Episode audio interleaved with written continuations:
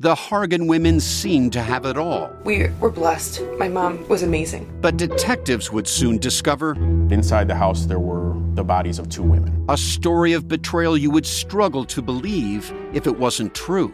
I am just praying to God, this is a sick joke. From 48 Hours, this is Blood is Thicker The Hargan Family Killings. Listen to Blood is Thicker The Hargan Family Killings wherever you get your podcasts. This podcast contains sensitive topics and discussions. Listener discretion is advised. Previously on Direct Appeal. Well, I went and sat in his office, and that's basically when he told me they're probably going to charge me with murder. She's crying and she said Sarah died last night. Well, I mean, everybody just wanted answers. They had a person on trial for murder, and they had no earthly idea of what actually happened. Three days after the first autopsy, a second autopsy is performed by a very prominent pathologist named Werner Spitz. He was a little difficult to understand because he had a thick German accent. They were impressed. They were not impressed with him. Dr. Uptegrove's explanation of why he is not board certified doesn't make very much sense to me, but that doesn't mean that he is not qualified. I had no clue really what I was doing. He was always sleepy. He would always fall asleep at random things, which is kind of odd for a young person. This is episode 7 The Jury's Duty. Last time we heard the defense's case and left off with jury deliberations. On this episode, we have the verdict. It was around 8:30 p.m. the day after jury deliberations began when the verdict came in. The jury walked in but did not look at Ryan. What do you think that means, Amy? If they don't look? I don't think that's a good sign. No, this is all subjective, like we say, mm-hmm. but if they're not looking at him, it's more indicative to me of guilt because they don't want to look him in the eye. I think you're right. I don't think there's any empirical studies on it, but anecdotally, I think that's correct. Anecdotally, I agree. But what did the jury find? Well, as to count one, aggravated murder, the jury found Ryan not guilty. And at this point, Ryan cried out and the courtroom cheered, which was very indicative of the support for Ryan then. But that's not the end of the story because there's count two, and that's murder. And on this count, the jury found Ryan guilty. Okay, so this sounds a little confusing. It does. Every state defines first degree, second degree, manslaughter. Everything's defined differently by state. So in Ohio, aggravated murder, it's also called first degree murder. That is obviously the most serious type of homicide because that is premeditated and purposeful. So Ryan was found not guilty. However, he was found guilty of murder. And as a practical matter, second degree murder is referred to as just murder in Ohio. Mm-hmm. So, murder in the second degree, or simply murder in Ohio, is the intentional killing of someone. So, it is purposeful, but it is not premeditated or planned. Got it. You know what's interesting? I've had debates about this too. When we talk about premeditated, how long do we count as premeditated? Because sometimes premeditation it could be, you know, we're thinking of the quintessential case where someone's planned this out for weeks or months. But what if you've planned it out for five minutes? Like, what's the differentiator here? So, unlike voluntary manslaughter, murder is not committed in the heat of passion. So, Ah. the heat of it's like that timing, heat of passion. The reason I think that the jury went this way is they believed that Sarah was in the bathtub. Ryan maybe wasn't planning this for days, but maybe they had an argument and then he was pissed off and he did it. But it, not heat of passion in the sense that they were in a domestic dispute, maybe, and there was already pushing and then he did it. And heat of passion cases are also like the quintessential when you walk in on someone and they're like in bed with someone else and you're just triggered immediately. An immediate trigger, yes. But again, there there are some differences by state, but generally I would say that's correct. As often is the case in high stakes trials, the reading of the verdict was very emotional. I can tell you, being there was absolutely unforgettable. It was one of the most powerful experiences of my life. I can never think of another time where things changed like that. The judge said that Ryan was acquitted of aggravated murder, the most serious charge he faced.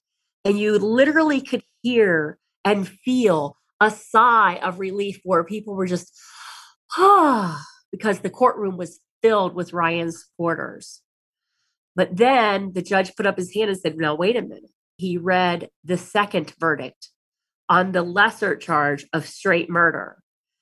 And when he said guilty, this sense of joy and relief just automatically turned into grief and wailing like out loud and crying. And one of ryan's relatives flung open the door to the courtroom and was screaming small town justice and this isn't right. And it was and people were shaking. I was shaking. I was shaking so badly that i couldn't even type very well at all to try to send a message to my editor just so she could send out a tweet that said guilty. It was a, a pressure cooker that just let loose it, it was like a lightning struck ferocity of that whole experience i'll never forget it Ryan also discusses how he felt when the verdict was read. And I'll never forget even you know because my mom was still alive at the time, and when they when they actually said the jury was back, it was a real ominous just thunderstorm come rolling in. It was kind of ironic. It just added to everything that didn't feel right. And then um, when uh, we went in, you know, when he told me to stand and he was going to read the verdicts, and then he read off the charge of aggravated murder and found me not guilty. They found me not guilty of that. So obviously I was relieved, but I knew, you know, obviously the, the lesser charge they had was this murder. And, you know, he read that off and then ended up obviously reading guilty on that. And I just, I mean, just like get hit in the stomach with a sledgehammer. I mean, it was horrible. I knew there was a possibility, but this being my first time mixed in, mixed up in the judicial system, I'm like, well, no, they can't find find somebody guilty of something they didn't do. Kind of, pre- I tried to prepare myself for it just because I knew it was a possibility, but I just, I didn't actually think that possibility would come true. So, Wow, right? This is like a powerful description of what happened in the courtroom. I've seen it. I watched and I saw the, you know, the doubling over and the relative of Ryan's who flung the door open. It was his uncle Kevin who was detained because of the flinging of the door and the outburst. And apparently, he was actually put in a cell, like very close to Ryan. And oh God, he, uh, I guess, describes like he could hear Ryan sobbing after that, which is not indicative, by the way, of innocence or guilt, Mhm. but, you know, certainly sad for a family member to Mhm. be there. Wow, I guess they were trying to make a statement. Well, you know, I mean, he was yelling at the court, you know, is it contempt of court? I'm not really sure at the end, but you It's know, up to the judge, right? It's his courtroom. it's totally up to the judge of that case. I also wanted to know, you know, Janice was describing like the scene and Ryan described how he felt, but I was curious, what was Janice's perception of how Ryan reacted to the verdict? I was very close to where he was, but it was hard to see him because when you're in the gallery, there the defendant and all of the lawyers' backs are pretty much to you. And so I did get to to see him bend over and and kind of clutch his stomach and put his head down on the table and just be sobbing. And I remember him kissing his wedding ring as he shook. He was shaking uncontrollably when he was convicted and he was pleading with the judge to and saying i didn't do this. I, I would not hurt my wife. I love my wife. And it was interesting that he still used present tense. He didn't say i loved her. He said i love my wife. I would not hurt her. And he kept shaking his head side to side. And it was a powerful awful moment for the people who were in that courtroom because it was filled with ryan's supporters. It was heart stopping. Super interesting about the tenses to me as well, because I've heard a lot of people speculate like the the Scott Peterson interviews, he would say things like, I loved my wife. She was a good person. Whereas Ryan's like all present tense, even though she is deceased. Mm-hmm.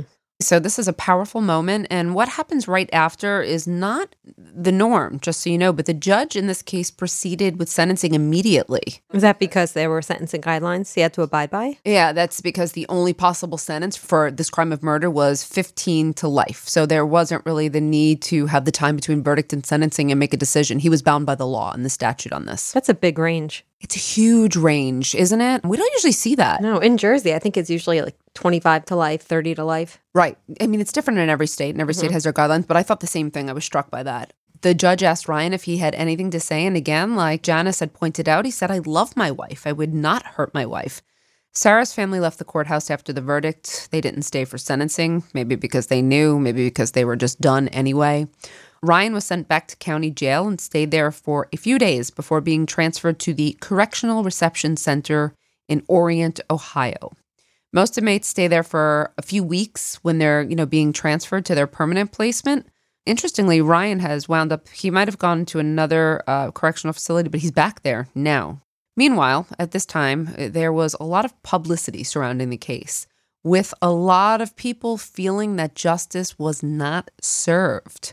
A lot of people felt that Ryan was not guilty and that he was wrongfully convicted. At the same time, Sarah's family stayed quiet. They were pretty quiet throughout. But while Sarah's family stayed quiet, the publicity around Ryan, you know, being wrongfully convicted was kind of picking up and freeryanwidmer.org was established. So I know within the first 2 days it had something like uh, 14,000 views and like within a month 100,000. So I'm sorry, you you know about it today? The website is no longer active, but it did have links to Ryan's GoFundMe, and that is still active.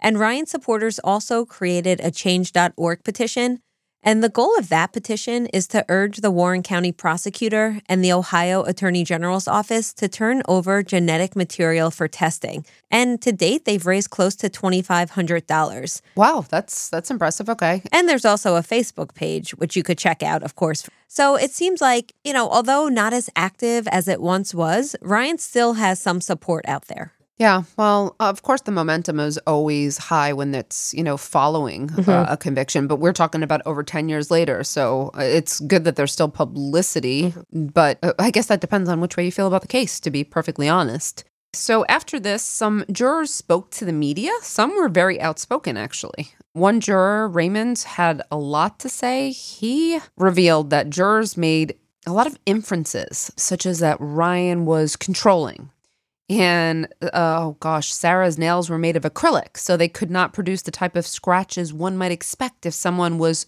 struggling. Is that even true? Do we know that her nails were acrylic? Or if acrylic doesn't cause scratching? I mean, I don't think Yeah, that okay. I, I don't think either is a science here to be perfectly honest. I don't do I don't do my nails No.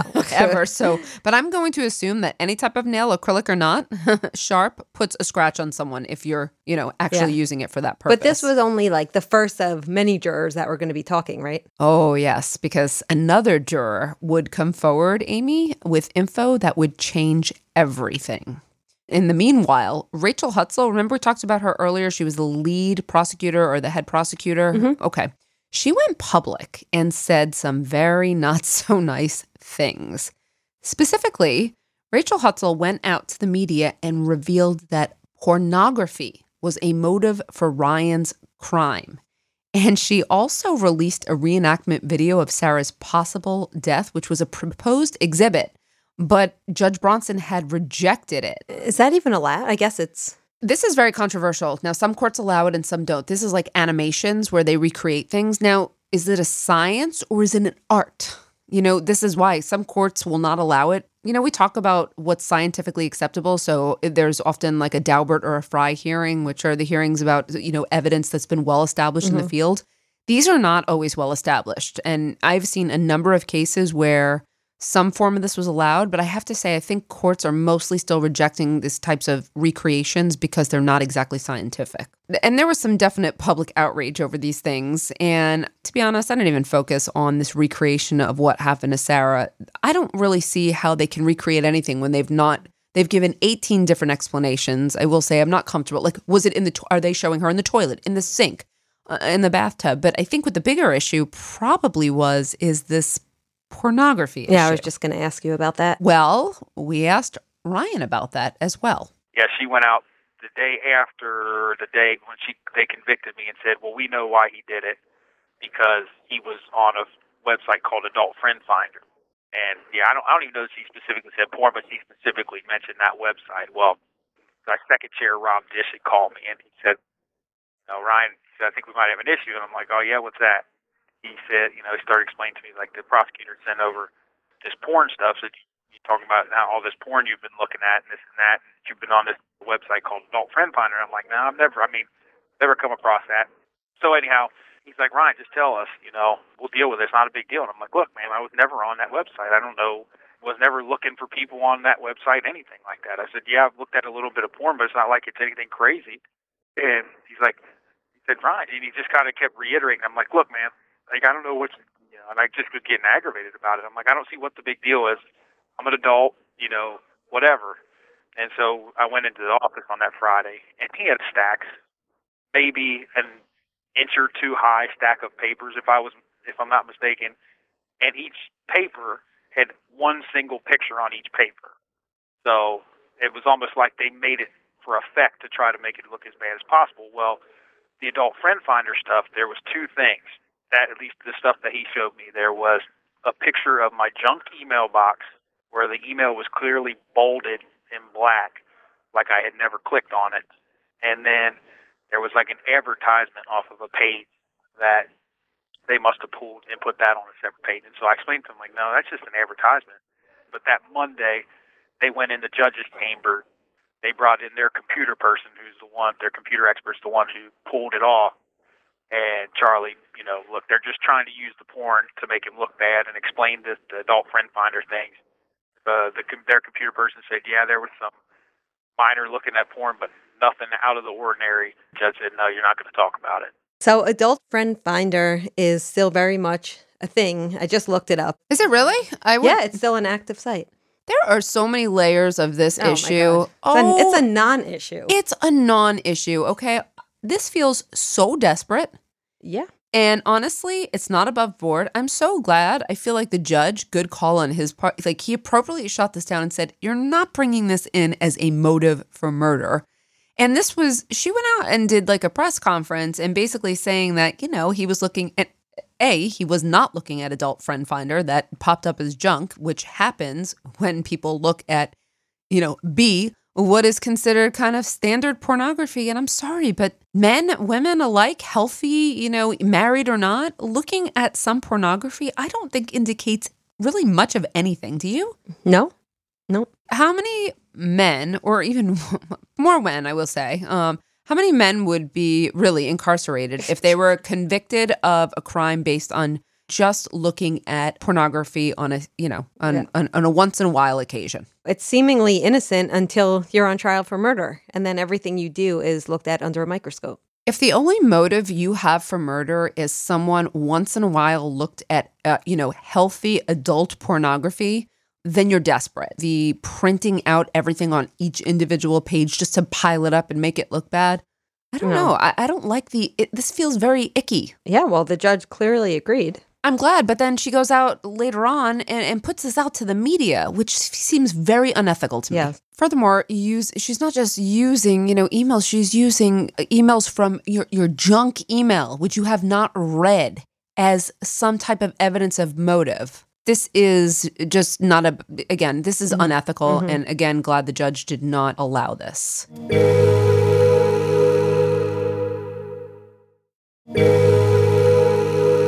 Ryan's lawyer at this point, you know, Charles Rittgers still believes Ryan is innocent and he filed a motion for acquittal and a new trial. Although he knew it was a long shot, lawyers will do this. It was an eight page document, and he argued that the evidence against Ryan was totally insufficient.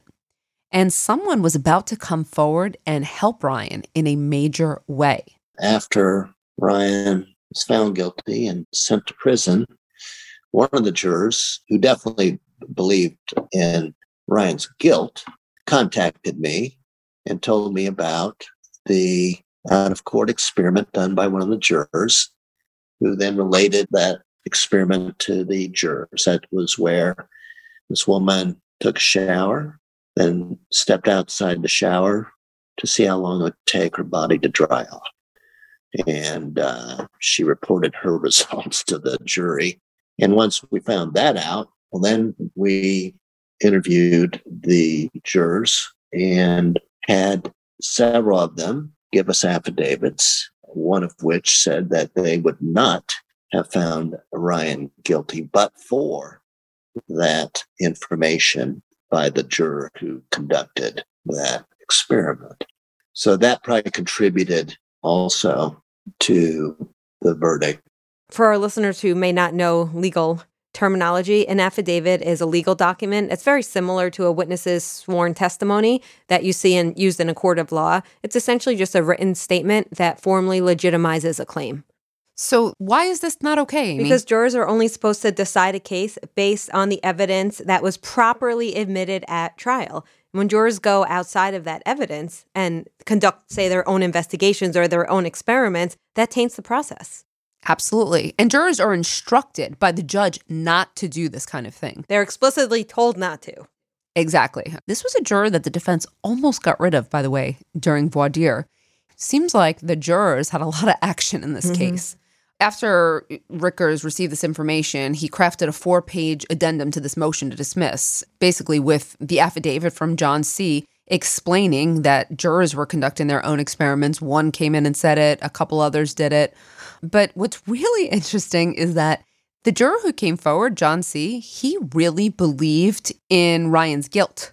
And so he didn't want to do any interviews or anything like that. He just thought that the verdict was reached in the wrong way. Wow, good for him. Was he in law enforcement or anything? Not that I know of. So I thought the same thing like kudos to this guy. You believe in his guilt, but you you know the rules. Like we Mhm. weren't supposed to do this and he came forward believing that, you know, justice wasn't served. And so I I actually, you know, I also applaud him for doing the right thing here. In addition to the motion filed by Charlie, Ryan would also need appellate attorneys because he's going to appeal the verdict. But the criminal attorney who represents you at trial typically moves on after and passes the torch, so to speak, to an appellate attorney. And there's many reasons for this. Trial attorneys have specialties that are different from appellate work. You know, appellate work fo- focuses a lot on constitutional issues, whereas trial lawyers are courtroom almost performers in some ways and focus more um, on the criminal trial at hand. And oftentimes during the appeal, the claim is made of ineffective counsel, which is a hard argument to make if the defense counsel is making the appeal. It's right? usually not even true. It's but it's a go-to every time. is, so you yes. have to. It's a go-to because it's what's available always to criminal defendants. And it can't hurt to try for it. Absolutely. Mark Godsey and Michelle Berry took on his case as appellate lawyers, primarily with Michelle Berry at the helm. My name is Michelle Berry. I am an attorney based in Cincinnati, Ohio, and my focus is appellate work um, and post conviction claims. And I specifically deal a lot with people who claim that they are innocent or wrongfully convicted or something went fundamentally wrong in their trial. You know, some evidence was withheld or there was another major procedural error or even prosecutorial misconduct. And while she's serving as a point person on Ryan's appeal, her husband, Mark Godsey, is also representing Ryan. And Amy, I think you know his work. Absolutely, Meghan, because I use his book several times in my wrongful conviction classes. That's right. Okay. Well, Mark Godsey, he's one of the leading scholars in innocence work. So he's an attorney and an activist for you know people who have been wrongfully convicted. So in addition to teaching at the University of Cincinnati Law School, he co-founded the Ohio Innocence Project and is the current director. And he also wrote a book called Blind Justice. A former prosecutor exposes the psychology and politics of wrongful convictions. Long title, but excellent read. I'll have to check that out. So, Michelle and Mark were the first to visit Ryan at the Correctional Reception Center where Ryan was transferred after his guilty verdict. And they told Ryan that they believed he was going to be granted this new trial based on juror misconduct. Now, there's juror misconduct, Amy, and it. We've seen it in several cases, but you don't always get an appeal because sometimes they'll say, just like with lawyers, like, yeah, you know, they did something wrong, but it wasn't really that harmful. It's it's what do they call it? Harmless error. Thank you. Which came up a ton in direct appeal season one. Do you remember how often we talked about harmless error? I mean, that was like the the whole gist of the appeal was, Mhm. yeah, there was some harm, but did it really did it really impact the outcome of the case? Would it have really changed that? So basically, when they're considering whether or not the case gets granted an appeal, they're considering whether or not, had it not been for this misconduct, would he still be found guilty? Is there enough evidence? And my my thing about that, I don't I'm promise I'm not going to get on a tangent here, but when they say harmless error, I always say harmless to, To who? who, yes. All right, you remember, fine. I'll stop it. It was more than just John C though, Amy, because three other jurors signed affidavits echoing what he had said. That the air drying, you know, incident reported by other jurors absolutely influenced their verdict. And this is good because the public sentiment was changing a bit because it seems like people, even though Ryan had supporters, they were still like 50 50 with people thinking he was guilty. That didn't most people believe that he should be granted a new trial? If I remember correctly, about 70 to 80% of people believed that Ryan should be granted a trial. So this is pretty significant. All right, so what happened? I mean, you have affidavits, you have motions. This always happens. You have the appeals process. In late May, so it was about a month and a half after John C. and the other jurors came forward, Judge Bronson issued his ruling. Here's what it was he sided with the prosecution on some of the main points. However, he agreed to consider the jurors' affidavits regarding the experiments.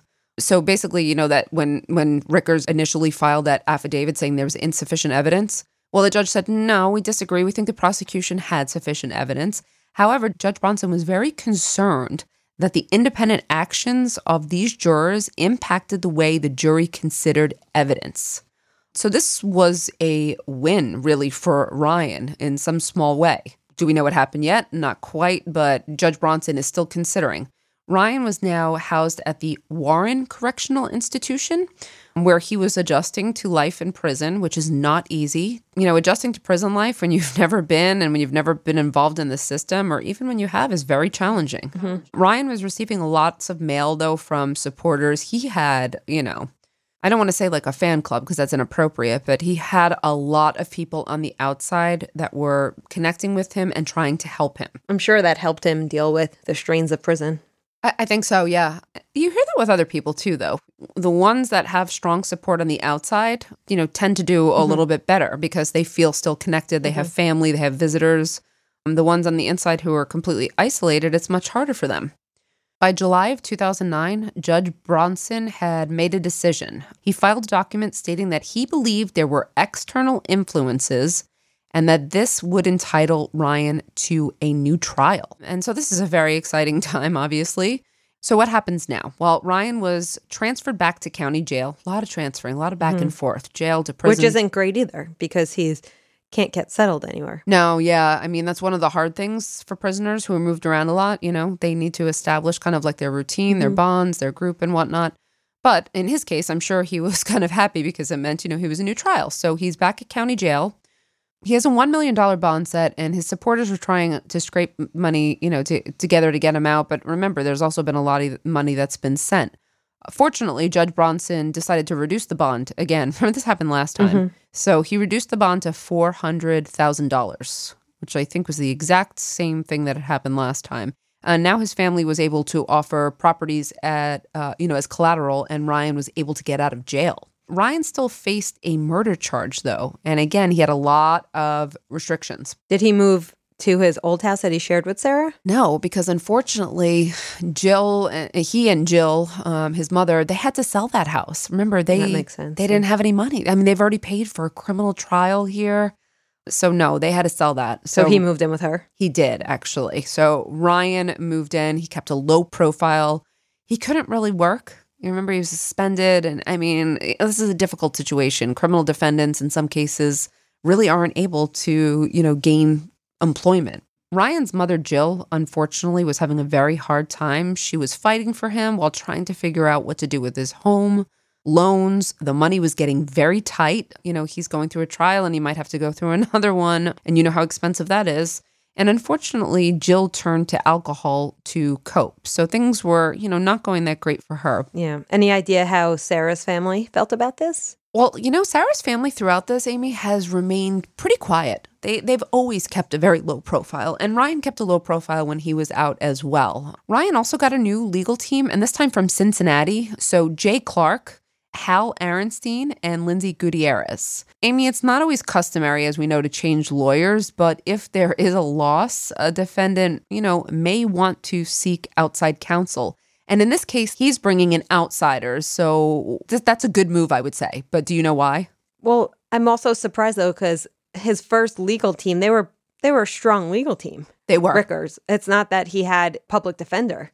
So I was actually surprised to hear. They're from Cincinnati. They're not from Warren County. No, it seems like that county was very small and everyone knew everyone. And that may have clouded the waters a little bit. So maybe bringing in people who weren't the usual courtroom working group yes. would be a good thing. So, the courtroom work group, you know, there's kind of a myth of the adversarial system. Yes, there are some trials that get really contentious. If you remember the Casey Anthony trial, Jose Baez, the defense, and the prosecution, Jeff Ashton, they. Oh, yeah, they were not nice to each other. No, and it was real. It wasn't like for show. They did not like each other. And I think theirs was the definition of adversarial system. But in reality, we know defense attorneys, prosecutors, and judges in a certain district and certain courts, they work together all the time. Yep. They, they have to be less adversarial and more cooperative. Mm-hmm. So I think the feeling here was that I know Ryan said that he thought Charlie did a great job. Everyone said that he did a good job, but maybe he didn't go for, let's say, the jugular. Mhm. And I think they thought by bringing in outsiders, they don't care. They're not invested in this. They don't have to work with these people over and over again. They could be a little bit more ruthless. Going into it, I felt more comfortable because they were just uncovering more things than Charlie had in the previous trial. And we're going to call them out a lot more for their uh, negligence and, and mistakes they made, not just the police, but the EMTs, the doctors at the hospital that night. Just shed more light on all that stuff. So, and it wasn't necessarily that I was upset with Charlie um, or mad at Charlie. He, you know, he even thought, you know, having a new set of eyes on it might be a good thing. So, I just really liked Jay because he was more of an. Uh, I just got more of the feeling he was more of an attack person, and no matter how good I think Charlie did, you know, he's in Warren County, so these lawyers are out of Cincinnati. So I don't. I didn't figure they not wouldn't have as much interaction with them. So, you know, they would give them a little bit more of their crap, you know, versus being like a buddy buddy type thing and worried about what you're going to say to you know upset them or something like that. So that was kind of my logic as far as wanting somebody from outside the area. I think that just the overall feel, Amy, is that this is just a much more aggressive defense team. It sounds like it sounds like he's probably hopeful at this time. I think he was. I think he was more optimistic. And you know what's nice actually is that you know, he remained close with Charlie and Charlie was like, "Great, you know, if I couldn't get it done, like if you Mhm. know what I mean, let's bring in someone else." You know, Yeah. I think the overall feel was they are all working to, Mhm. you know, get Ryan out. Well, the prosecution would remain the same. John Arnold and Travis View, and they were definitely pressing forward with trial 2. But before this next trial, Amy, there were two scandals that would come out that would seriously threaten the prosecution's case. Next time on Direct Appeal, Ryan's new legal team gets aggressive and several scandals work in Ryan's favor. But would trial 2 have a different outcome?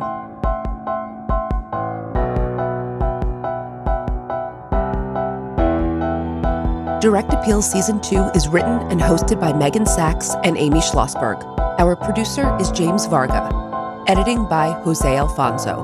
And special thanks to Janice Hisle, whose book Submerged was integral to this production. If you have a tip, you can submit through our website or by emailing us at tips at directappealpodcast.com. You can also help us out by following or leaving a review wherever you listen to your podcasts.